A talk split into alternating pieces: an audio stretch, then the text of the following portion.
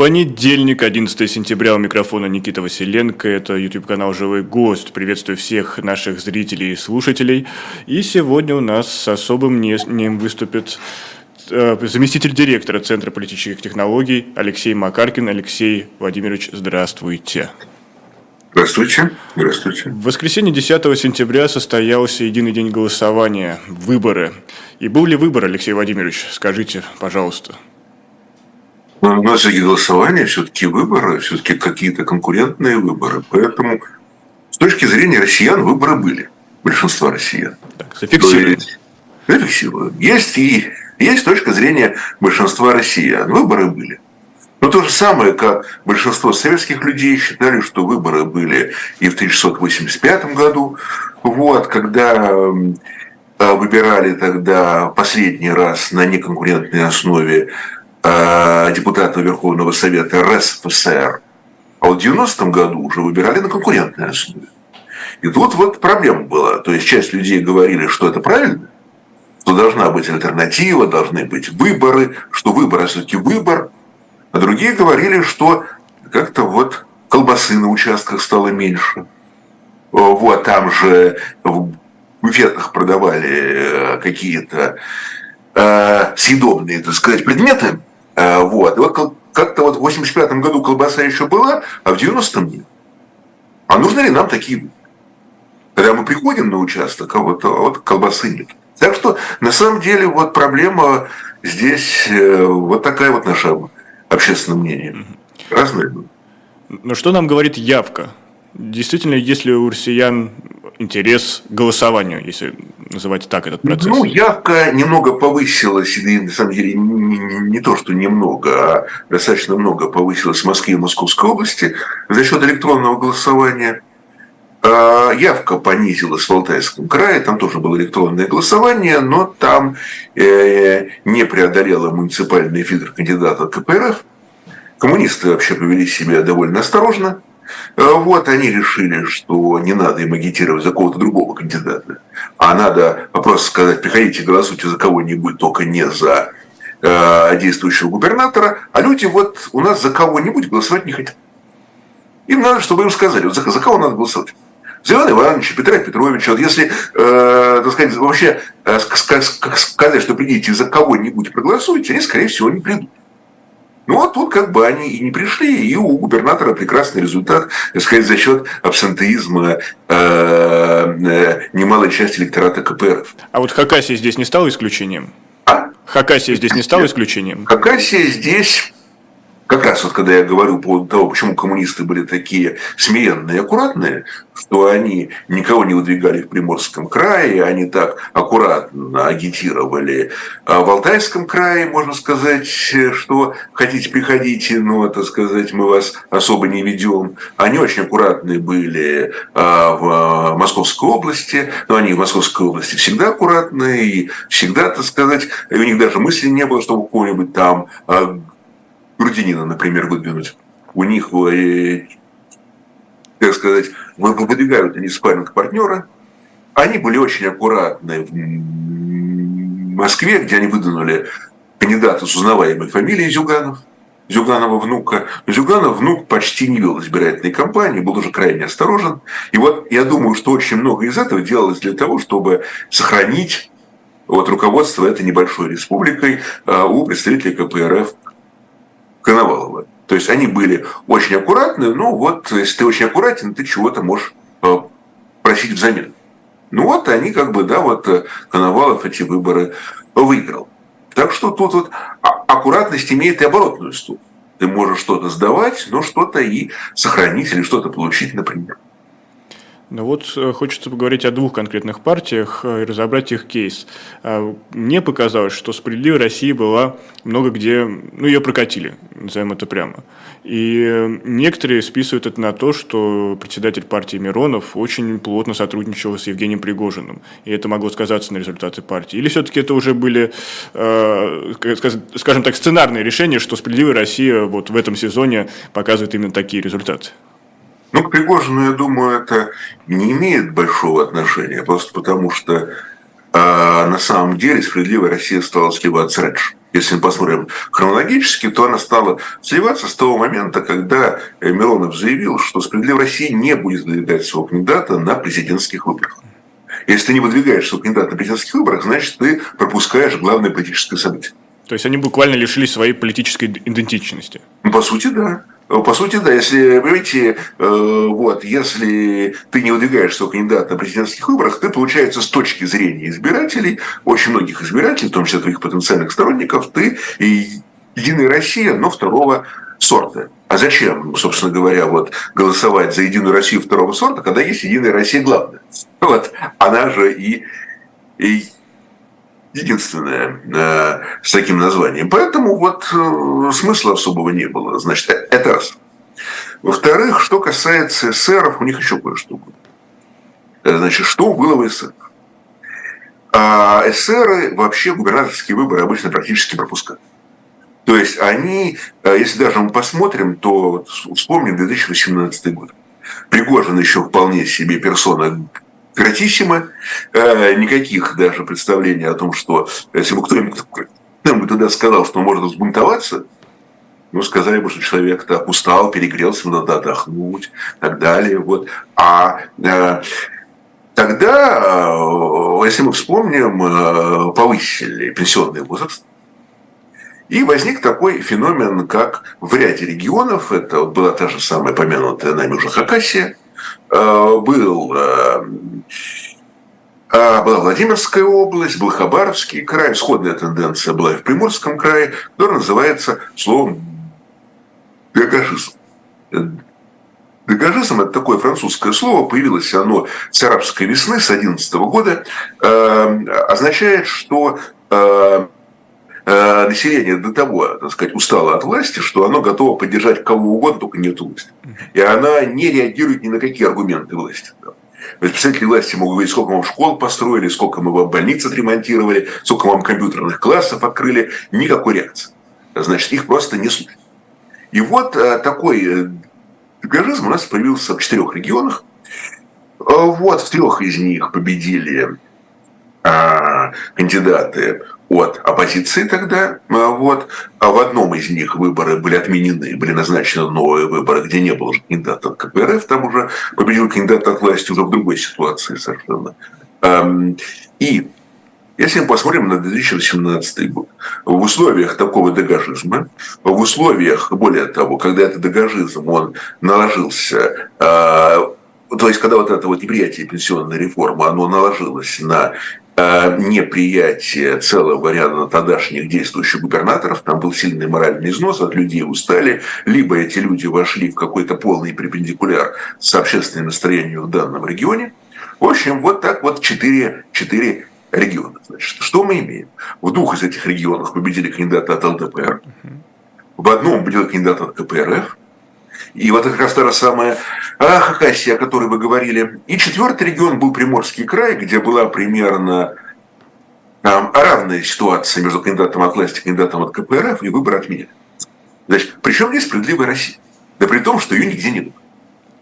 Даже тогда, вот, когда люди были готовы голосовать практически за кого угодно, там в той же самой Владимирской области не допустили кандидата от КПРФ, тогда они стали голосовать за кандидата от ЛДП. Но вот никому и в голову не приходило голосовать за кандидатов от «Справедливой России». Значит, а, поэтому уже тогда партия слабила.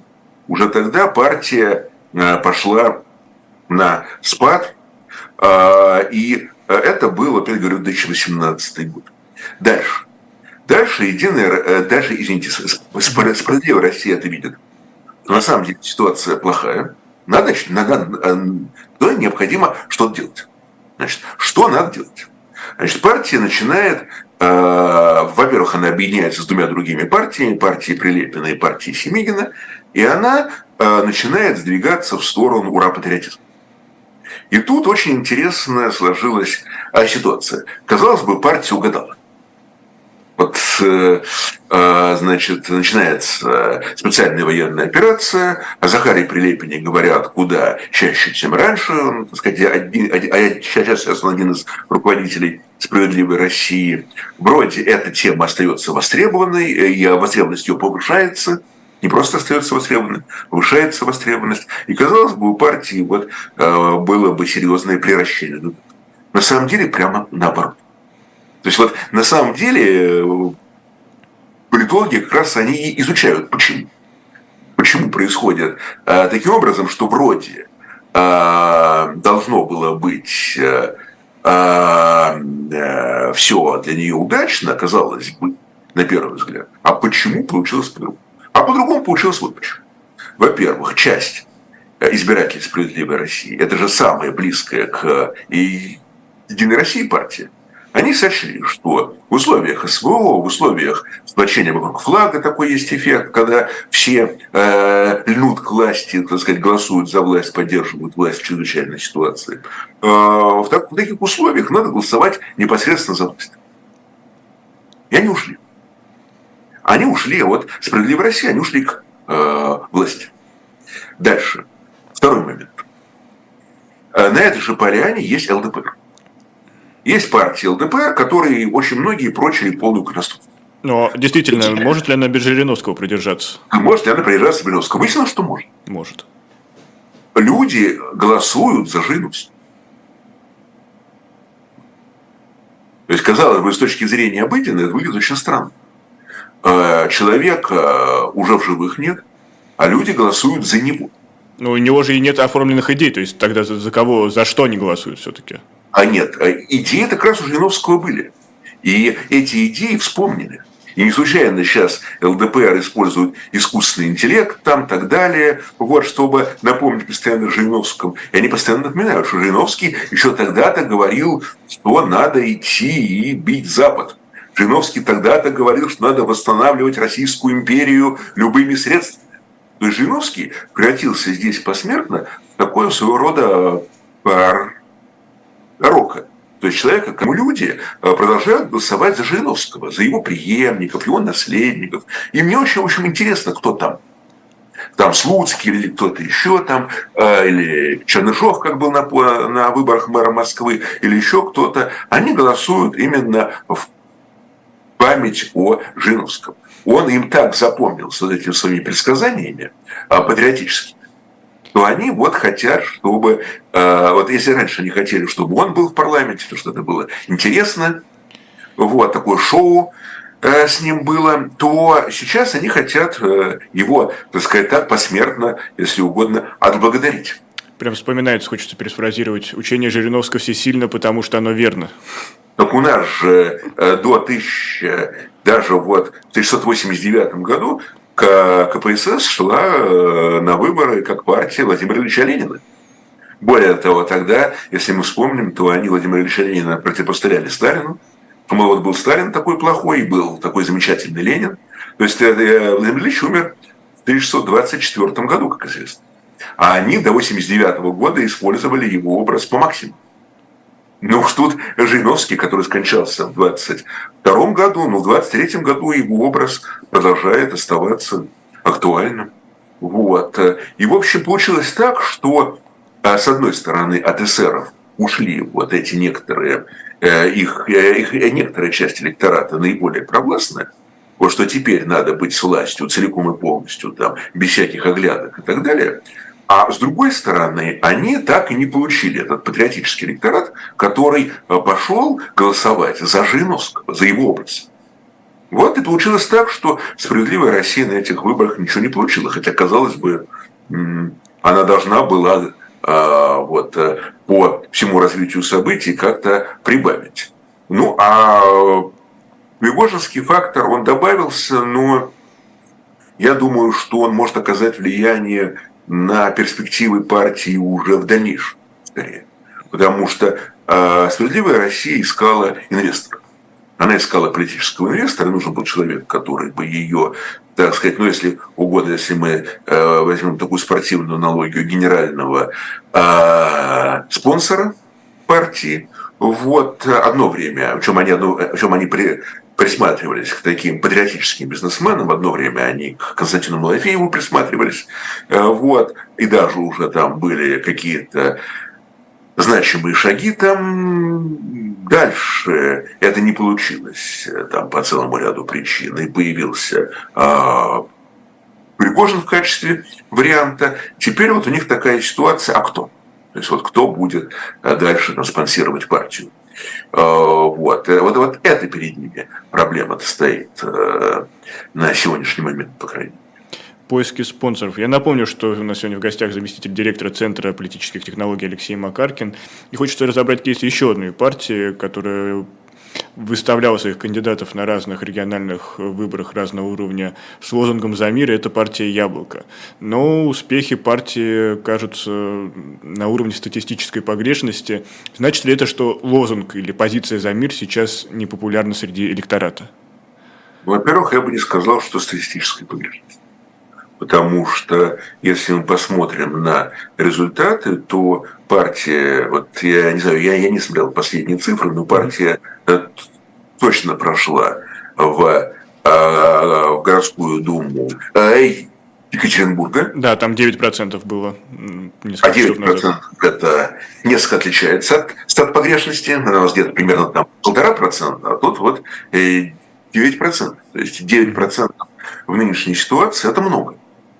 Вот, значит, а, плюс, э, насколько опять-таки, вот вчера было заявление, что ночью, что по, по, по предварительным данным они прошли в городскую думу Великого Новгорода, где у них уже было представительство, то есть они его по этим данным сохранили, и еще там в, в двух э, районных центрах, где они выдвигали, они тоже вот по, по предварительным, так сказать, подсчетам, они тоже провели свои депутатов. Это Краснокаменск и Ясногорск, подсказывают да, коллеги. Краснокаменск и Ясногорск. Ясногорск это недалеко у нас, это вот угу.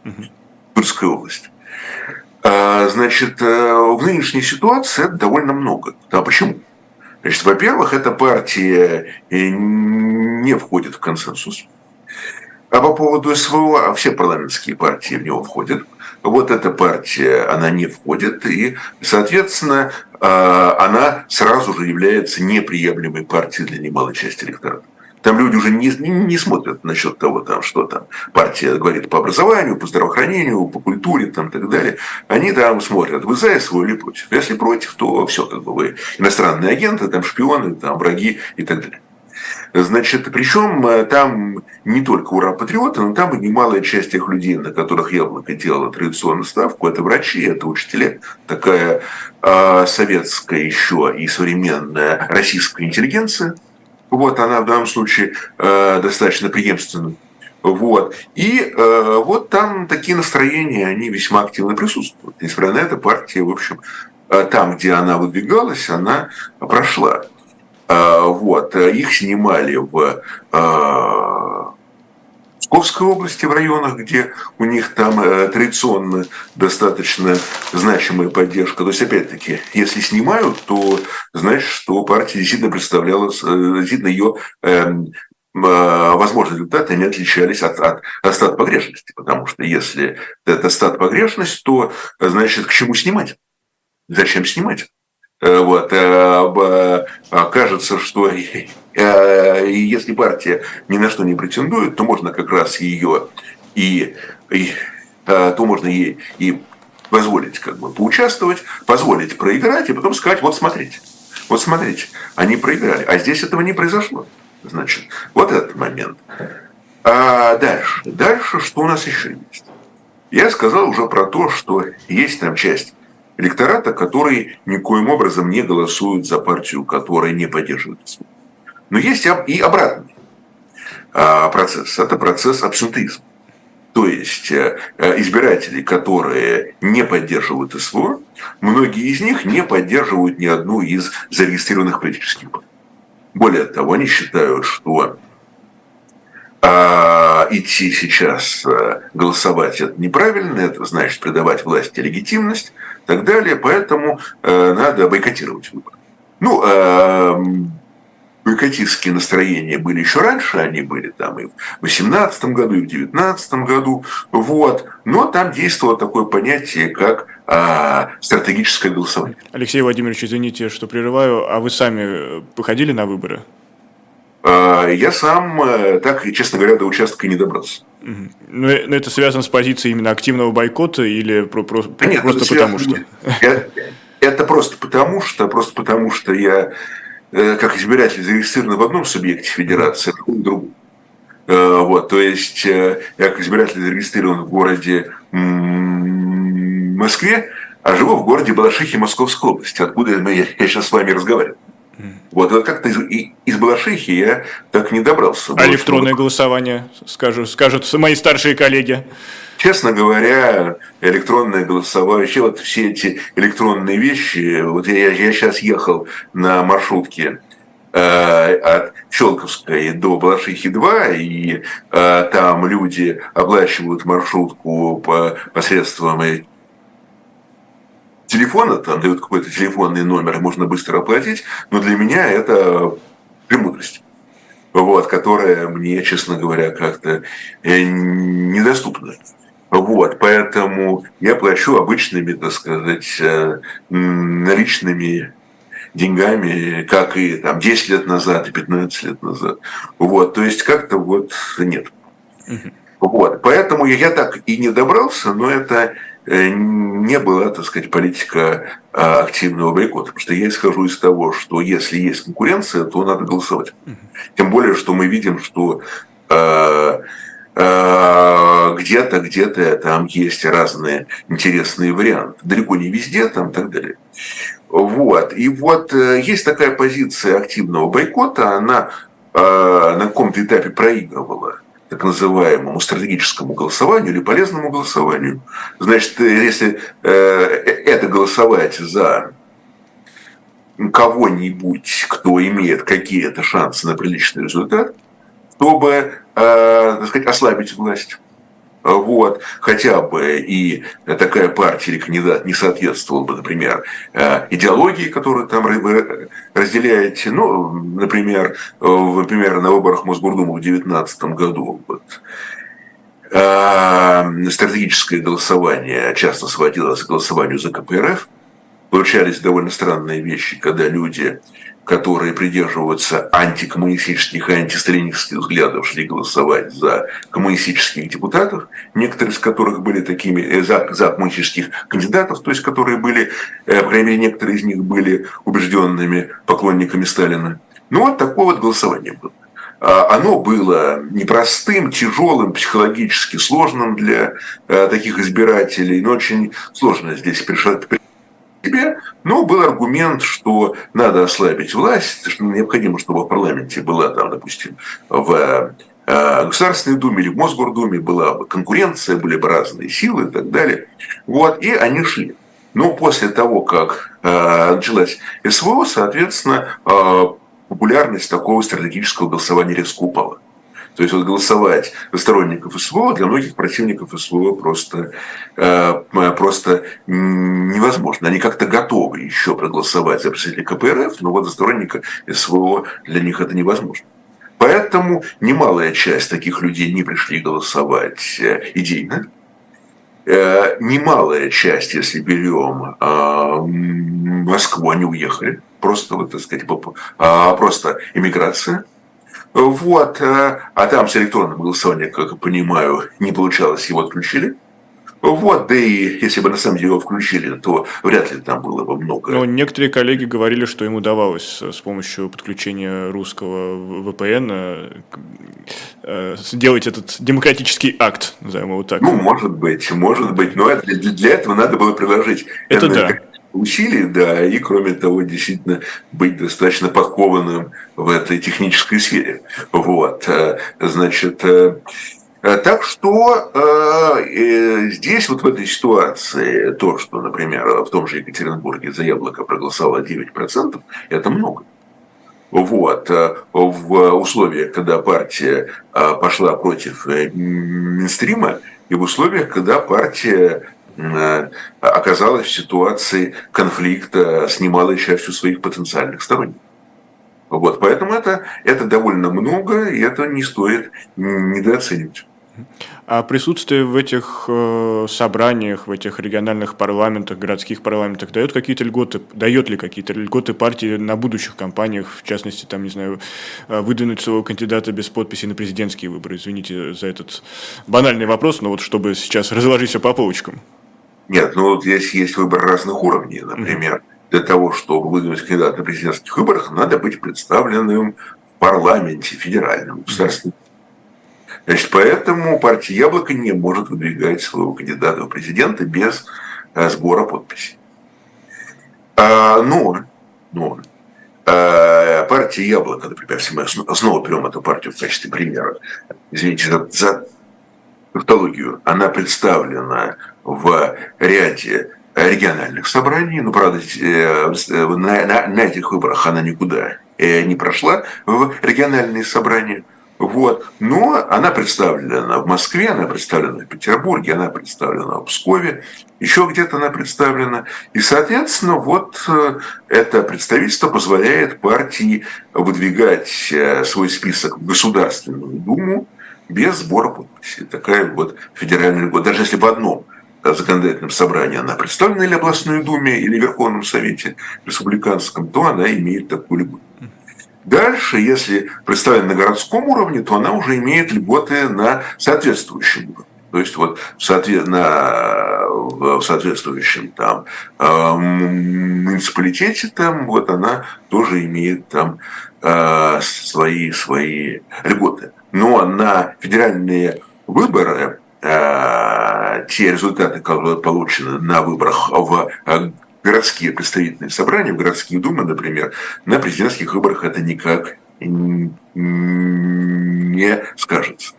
Так что у нас, если говорить о президентских выборах, справедливая Россия, как уже сказала, она отказалась от баллотировки. Значит, есть КПРФ, ЛДПР, э, есть партия новые люди, но есть, конечно, партия «Единая Россия».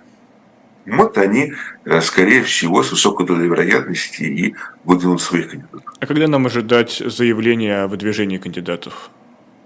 Ноябрь-декабрь. Ноябрь-декабрь. Хорошо, ставим здесь галочку э, в ежедневнике и будем э, с интересом, все равно с интересом наблюдать за этим процессом, потому что э, выборы уровня президента, даже если выбора как такового нет, это важная история в, наш, в нашей политической реальности. Но, э, возвращаясь к единому дню голосования 10 сентября, отдельную историю составили выборы э, на новоприсоединенных территориях э, Херсонщина, Запорожье, ДНР, ЛНР. И все это было с целью, чтобы легитимизировать присутствие Российской Федерации там. Но зачем так спешить? Потому что уже был референдум, а вроде бы территории должны войти в состав России, согласно законам России, в, том, э, в тех границах, в которых они были в составе Украины. Но сейчас это не происходит. А выборы уже прошли. Зачем такая спешка? Ну, я думаю, здесь две причины. Первая причина – это закон федеральный.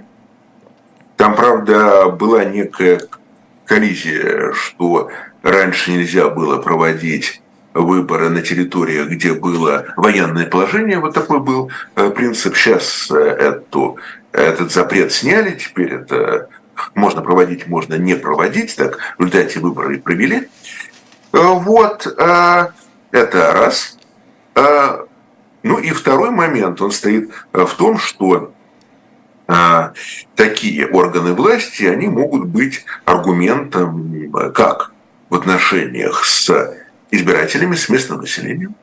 То есть это уже люди, которые прошли через выборы, которые, за которых, так сказать, а, проголосовали. То есть это не какие-то люди, которых, которых а, кто-то назначил, либо которые были избраны еще когда эта территория не была в России, как с э, ДНР, ЛНР, например. Вот, то есть у них такая обновленная, свежая легитимность, это раз. И еще один важный момент – это возможно, э, если будут какие-нибудь, когда-нибудь, может быть, зачем-нибудь переговоры, мало ли, в принципе, никто э, э, слово переговоры полностью не отрицает, хотя на сегодняшний момент они реально и невозможны. Что будет завтра, мы не знаем. А что будет послезавтра, мы тем более не знаем то вот эти, э, то э, Россия, соответственно, может сказать, что вот э, интересы этих регионов представляют избранники, представляют избранные парламентарии, там региональные депутаты и так далее, вот, что это не просто какие-то э, э, люди, которые опять-таки кем-то назначены, там как-то кооптированы и так далее. А это вот избранники. Соответственно, вот и разговаривайте с ними. Вот. А, и узнаете их мнение. Мнение, оно, конечно, будет за то, что они будут за присутствие этих регионов в составе России, безусловно, и на все 100%. Поэтому оснований здесь, я думаю, довольно много, вот хотя бы вот эти.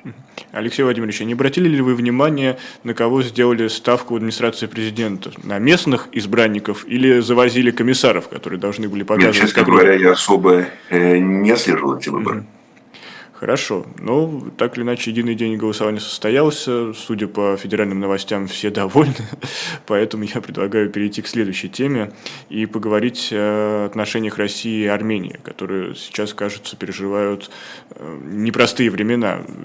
Пашинян, э, премьер-министр Армении, делает определенный демарш. Он приглашает на свою территорию э, вооруженные силы Соединенных Штатов Америки для проведения совместных учений. Его супруга побывала с гуманитарной помощью помощью на территории Украины. А, он говорит, что в публичных интервью, что Россия покидает Южный Кавказ, покидает этот регион. И что, что это за действие и заявление? Это попытка манипулировать Россией и призвать ее на помощь, или это действительно уже полноценный развод и такая история, что мы вот, Запад, мы идем к вам, примите нас в вашу семью?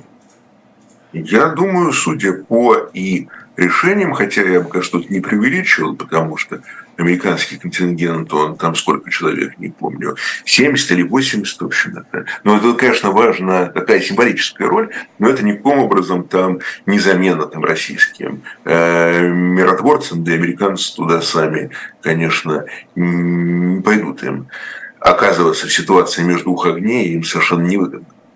Вот, там есть еще интересы Эрдогана, который является военно-политическим союзником Соединенных Штатов.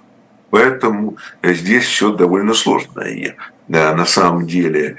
А, ну, а так как очень много таких событий, много-много таких символических вот, а, шагов и их вот сигналов, я думаю, что это выходит за какие-то вот рамки обычного торга, когда там игроки хотят привлечь к себе внимание, чего-то добиться. Но этим у нас раньше, до 2020 года, занимался президент Беларуси Александр Григорьевич Лукашенко. Вот, который постоянно дал понять, что он, так сказать, обратится в сторону Запада, Папу Римского к себе пригласит, но, но правда, так и не пригласил.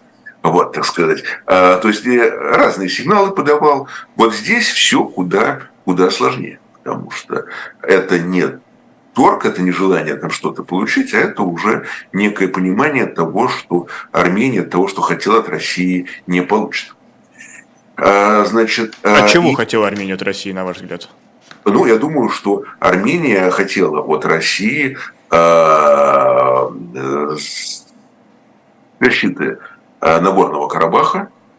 Вот. А Россия, соответственно, говорит о том, что она как член ОДКБ, конечно, является союзником Армении, но с другой стороны э, речь идет именно об Армении в границах э, международно признанных, а Нагорный Карабах к таковым не относится. Поэтому вот на самом деле ключевой момент здесь был в 2020 году. Это был 2020 год, когда Армения потеряла пять районов, которые они занимали, азербайджанских, они должны были оттуда уйти, она потеряла часть Нагорного Карабаха. Э, вот. И здесь как раз вот э, ощущение, что Россия их не поддержала, э, вот, оно как раз и очень серьезно проявилось. И теперешние события, наверное, вот последствия того, что происходит. А Россия здесь маневрирует даже не только между Арменией и Азербайджаном, но между Арменией и, э, и с одной стороны, и Азербайджаном, и Турцией с другой стороны. Вот, соответственно, в Армении это вызывает, вот в армянской власти это вызывает очевидное неприятие. Вот. А, значит, э, в там есть свои аргументы, там есть исторический аргумент, что Россия исторически поддерживала Армению на этих территориях как ах, христианскую страну, так сказать, когда вот а, были а, а, военные действия против Османской империи, вот эти а, русско-турецкие войны – XIX века. Вот там Россия поддерживала Армению, если мы вспомним, то по мирному договору и там были не, было, были не только русско-турецкие, но были и русско-персидские войны, так вот по мирному договору с Персией. А Персия была обязана репатриировать всех армян, которые проживали на территории страны, которые выражали желание переехать вот на территорию Российской империи. И вот там произошел конфликт, который привел к погрому российской миссии в Тегеране, где погиб Грибоедов, вот это было связано, опять-таки, вот с этим э, положением мирного договора э, с Персией о том, что Россия покровительствует армян. Э, вот. И когда армяне там, которые находились при дворе персидского шаха, они попросили убежище в российской миссии и пожелали уехать, соответственно, вот это и привело к тому, это и стало поводом, по крайней мере, для э, происшедшей трагедии. Поэтому вот ощущение такого вот покровительства исторического, оно было. И с другой стороны, это членство в ВДКБ. То есть Азербайджан в ВДКБ не вступает и не собирается вступать. Э, Турция вообще член Североатлантического блока. А вот Армения, она э, не просто партнер, но она и союзник России по ВДКБ.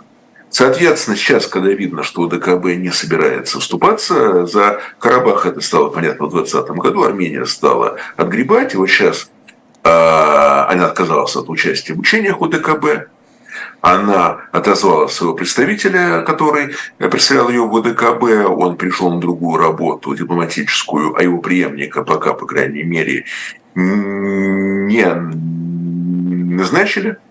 Вот, вот, наверное, это. Второй момент связан с тем, что Азербайджан претендует на большее, чем Карабах.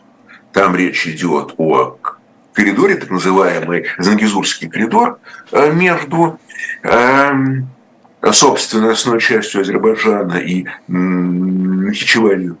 Вообще, когда большевики там э, определяли а границы, так сказать, занимались политической географией в 1620 году, они э, исходили из того, что все это временно, э, что будет скоро, так сказать, Республика Советов во всем мире, будет мировая революция, они в это действительно всерьез верили. Вот, и поэтому они, так сказать, так э, перенарезали карту, что вот э, Карабах оказался азербайджанским, а между основной частью Азербайджана и Нахичеванью оказалась территория Армении. Но при советской власти все это было абсолютно символически, там не было никаких границ, таможен, паспортов и так далее, приезжай. Вот. А сейчас это границы, паспорта и более того, э, две страны, которые находятся в конфликте друг с другом. Вот. Соответственно, Азербайджан выступает за вот этот э, коридор, вот, Армения здесь оказалась в ситуации, когда Россия ее стопроцентно не поддержала. Хотя речь идет опять-таки о территории Армении. Он, она, соответственно, подпадает под мандат ОДКБ. Значит, Россия здесь свою позицию не высказывает, то есть у нее не было там ни за, ни против. Вот. Эм, Армения, соответственно, исходит из того, что э, если что случится, то у них гарантии того, что Россия их поддержит, такие гарантии у нее отсутствуют. Вот. Либо Россия может за это что-то просить у Армении, и просить очень многое. Вот, так сказать. И поэтому здесь Армения э, стремится э, найти каких-то других партнеров. Партнеры на самом деле могут быть разные. Может быть достаточно громкая дипломатия Пашиняна, которую мы видим, направленная на Запад. А, там есть и Соединенные Штаты Америки, там есть и Франция, даже в большей степени, наверное, Франция, где есть... А Франция немало... это диаспора, наверное, в первую очередь. Да, Диаспора, конечно, играет свою роль. Вот и они обращаются к Франции за поддержкой. И, э, может быть, не столь э, громко, но, может быть, даже более ощутимо, они посматривают в сторону Ирана. Вот, то есть э, э, Иран этот коридор совершенно не устраивает, потому что э, в этом случае он, э, там же опять-таки границы-то все рядом, и, соответственно, если Азербайджан получит таки коридор и соединится таким образом э, транспортным коридором с Нахичеванью, то Иран окажется отрезанным от Армении. А это значит, что у Ирана есть там свои планы, идут, а, а они не носят какого-либо военного характера, но там идут товары, грузы, вот, соответственно, идут они на э, север, идут они в Россию, а тут получается, что придется договариваться уже с Азербайджаном там по этому поводу, иранцы бы не хотели это делать. Потому что тут тоже ситуация непростая. С одной стороны, есть исламский фактор, исламский фактор объективно их должно было бы сближать с Азербайджаном. А с другой стороны, есть вот эта самая э, геополитика, о которой у нас много говорят, иногда говорят явно преувеличена, иногда, но она все-таки имеется. И эм, этот фактор геополитический, он подсказывает Ирану, что надо договариваться с Арменией. Здесь, потому что иначе ты окажешься в зависимости от Эрдогана и Алиева слишком. Вот, они могут просто перекрыть на каком-то этапе и этот маршрут. Вот и все. А тут, значит, ты договариваешься с Пашиняном, а Пашинян к тебе настроен э, куда более благожелательно. Вот тут э, тоже, опять-таки, такая, такой исторический контекст, если мы вспомним, то в XIX веке Россия как раз защищала армян от э, персов, но в настоящее время ситуация изменилась, куда более сильным раздражителем для Армении является Турция по вполне понятным причинам. Э, и Азербайджан, а также по вполне понятным причинам. Ну а исторические конфликты с Персией, они как-то уже ушли в историю. Уже действительно какие-то такие события там прежних прежних э, веков, тогда как конфликт с Азербайджаном и роль Турции, они остаются. Поэтому вот здесь я думаю, что Пашинян будет пытаться маневрировать, будет пытаться на все кнопки жать, вот, одновременно, вот, э, и с американцами, и с французами, и с иранцами, вот, э, ну, и, в общем, если посмотрим на армянское общество, я отнюдь не считаю себя специалистом по таким каким-то глубоким специалистом по армянскому обществу, но судя по тому, что мы видим по военным действиям в 2020 году, что мы видим в избирательной кампании, которая прошла, которую Пашинян выиграл, несмотря ни на что там. Там его оппоненты шли э, на выборы под патриотическими лозунгами э, «Отстоим Карабах, вернем территории, мобилизуемся и так далее. И вот люди за них не проголосовали, за этих оппонентов. Они таки проголосовали за Пашиняна, который проиграл войну. Казалось бы, опять-таки, это мы тоже, опять-таки, смотрим на электоральные процессы. Казалось бы, если мы посмотрим, э, так сказать, э, э, на все это не очень внимательно, то кажется, Пашинян должен был проиграть. Он проиграл войну, значит, он должен был проиграть и избирательную кампанию. Он выиграл. Он выиграл избирательную кампанию, значит, для этого должны быть какие-то основания. Основание была усталость. То есть общество там устало от банальной усталости. Состояния, банальной усталости. То есть люди устали. А у них это противостояние 30 лет. Более того, оно началось в свое время с отхода от России, кстати. А, то есть, когда тогда СССР не захотел поддержать Армению, там ожидали, что, может быть, Милан Сергеевич Горбачев поддержит и так далее. Горбачев пытался отыскать какой-то компромисс, и он не мог его отыскать тогда, да и тогда не было такой возможности. А, и тогда Армения начала дрейфовать в СССР, и дрейфовать одной из первых, кстати. А, вот.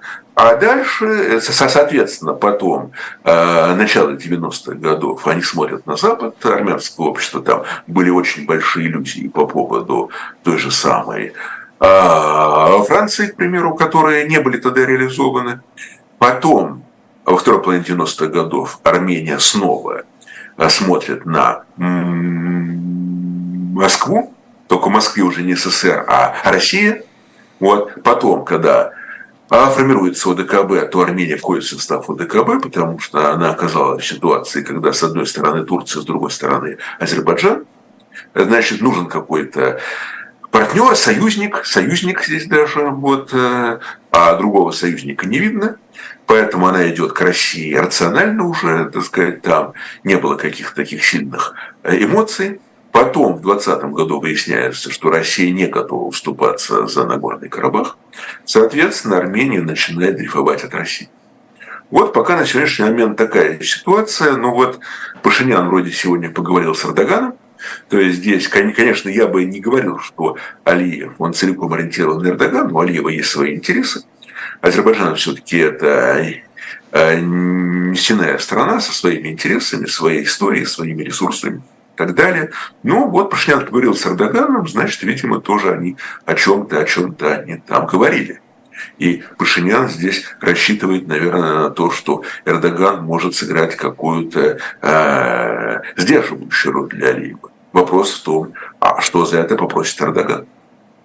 Так что Армения сейчас на самом деле абсолютно драматическая ситуация, потому что э, у, а, если посмотрим, то у стран Запада отсутствуют реальные возможности, как им там помочь Армении. Они могут только действовать такими сугубо политическими методами, давать какие-то сигналы там Эрдогану, Алиеву и так далее, не более того. Значит, от России, соответственно, Армения дрейфует, а Иран игрок, но Иран непосредственно вряд ли будет вмешиваться – он может свою позицию как-то заявить там с большей или меньшей определенностью, но вряд ли более того. И, соответственно, сейчас Армения рассматривает Эрдогана, главу как раз той самой Турции, с которой у Армении связаны совершенно ужасные воспоминания э, столетней давности, э, уже э, больше, чем столетней. Вот, они, э, им вот приходится как-то вот пытаться договориться и с ним. Вот. Э, ну, вот такое. Я, я, я не знаю, может быть, через какое-то время Армения будет снова очарована Россией, но вряд ли это будет в ближайшем будущем. Я напомню, что у нас в гостях заместитель директора Центра политических технологий Алексей Макаркин. А, поддержите эту трансляцию лайком, поделитесь ею с друзьями или зайдите в наш магазин shop.diletant.media, где для вас сегодня специальный лот. Это книга Оппенгеймер «Триумф и трагедия американского Прометея» за авторством Кая Берда и Мартина Шервина. Именно эта книга легла в основу нового фильма Кристофера Нолана, и вот вы ее можете найти в магазине shop.diletant.media.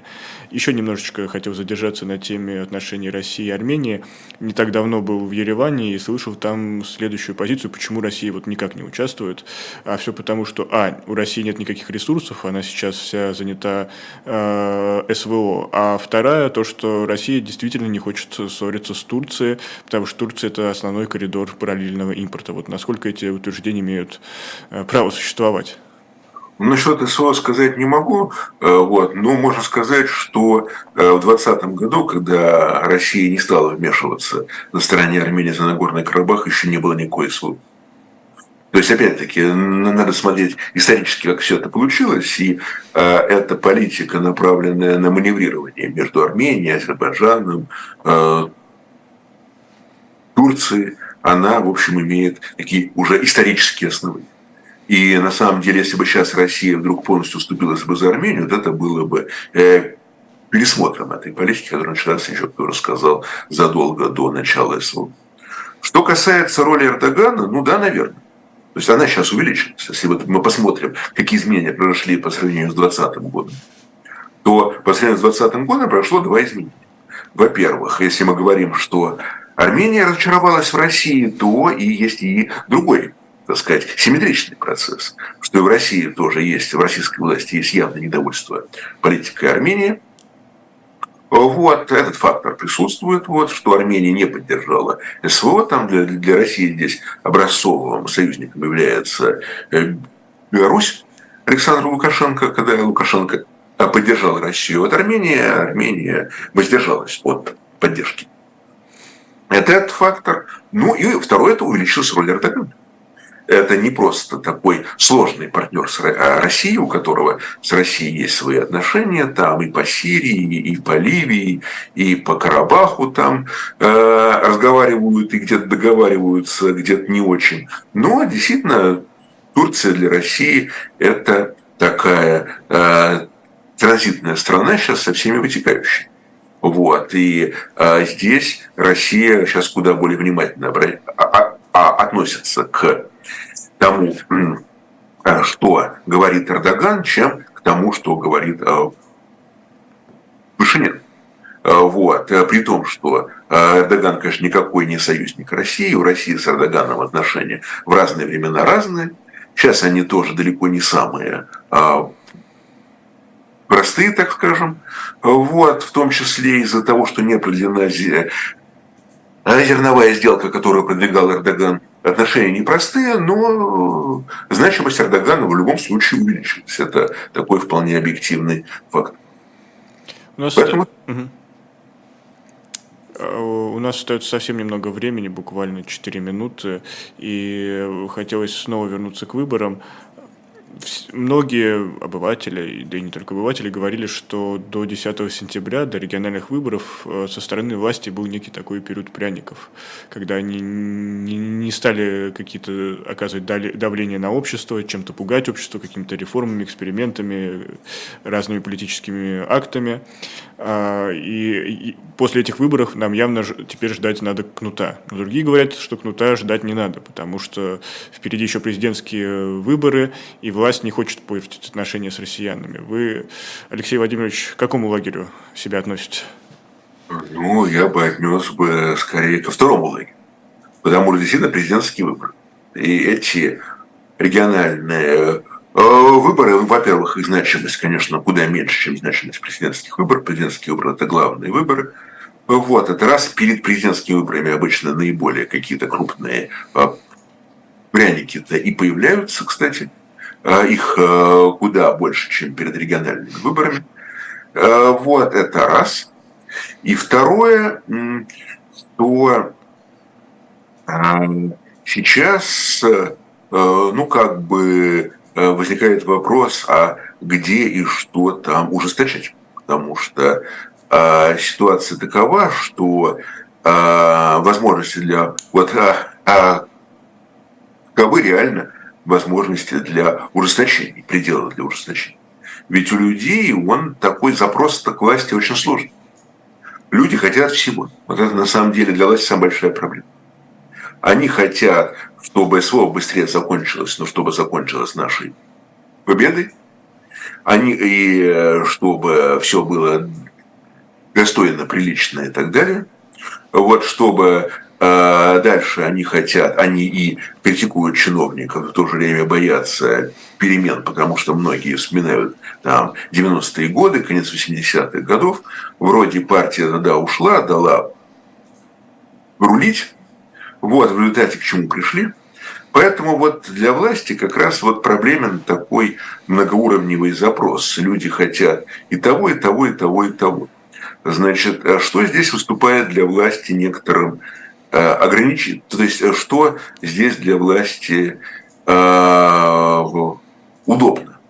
Значит, удобно для власти, что сохраняется э, консолидация флага, так называемая, которая началась с началом СВО. Удобно, что немалая часть активистов, которые могли бы участвовать в протестных акциях, они уехали. Соответственно, власти стала уехать, она наоборот даже поощряла фактически иммиграцию. Уезжайте, тогда вы, значит, не будете представлять для нас опасности. Ну и удобен вот этот вот страх перед э, переменами, инновациями и так далее, смутой, хаосом и т.д. Но если начать прижимать перед, перед президентскими выборами, то тут общество может реагировать совершенно непредсказуемо. То есть вот как? Вот, э, что будет с консолидацией вокруг флага, если начать как-то пережимать? Или, например, что будет с этим общественным запросом? Вот, э, что выйдет на первый план здесь? Поддержка власти или скепсис в отношении власти, критика власти? Поэтому я бы все-таки думаю, что если брать вот такой сугубо краткосрочный прогноз до президентских выборов, вот, то здесь власть скорее будет стремиться э, сохранять управляемость, вот, стремиться повысить оптимизм своих сторонников, своих избирателей.